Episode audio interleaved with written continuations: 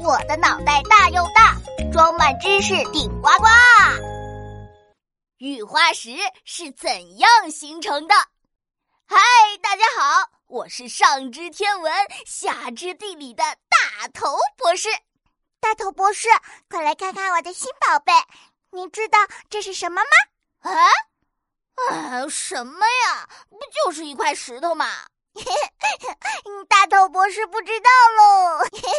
这可不是普通的石头，是南京特产的雨花石。你看上面一条一条的花纹，多漂亮啊！雨花石，嗯嗯，不对不对，淘淘妹妹，你被骗了！怎么可能？我可是在南京买的。啊，大头博士，你在干什么？把石头放在水里。嘿咻嘿咻，用力搓搓搓，看石头上的颜色掉了。嗯，雨花石的颜色是用颜料染的呀。嗯，哎，no no no，都说了，你这个是冒牌货了。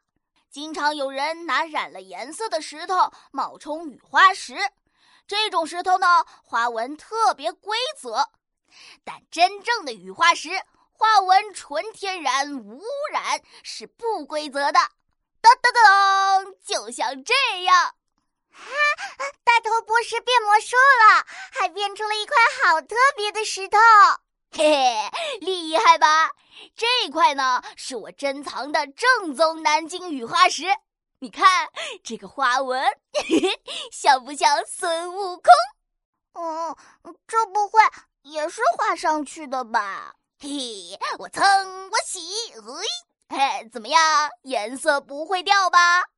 哇，不但没掉色，放在水里好像花纹还更清楚了呢。这就是真正的雨花石吗？嗯，大头博士，雨花石是怎么来的呀？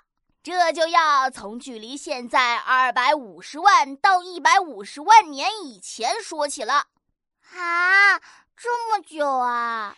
那个时候啊，南京周边的火山经常喷发，喷涌出的岩浆里呢，含有一种叫做二氧化硅的物质。啊，等等，南京周边有火山，它们不会突然爆发吧？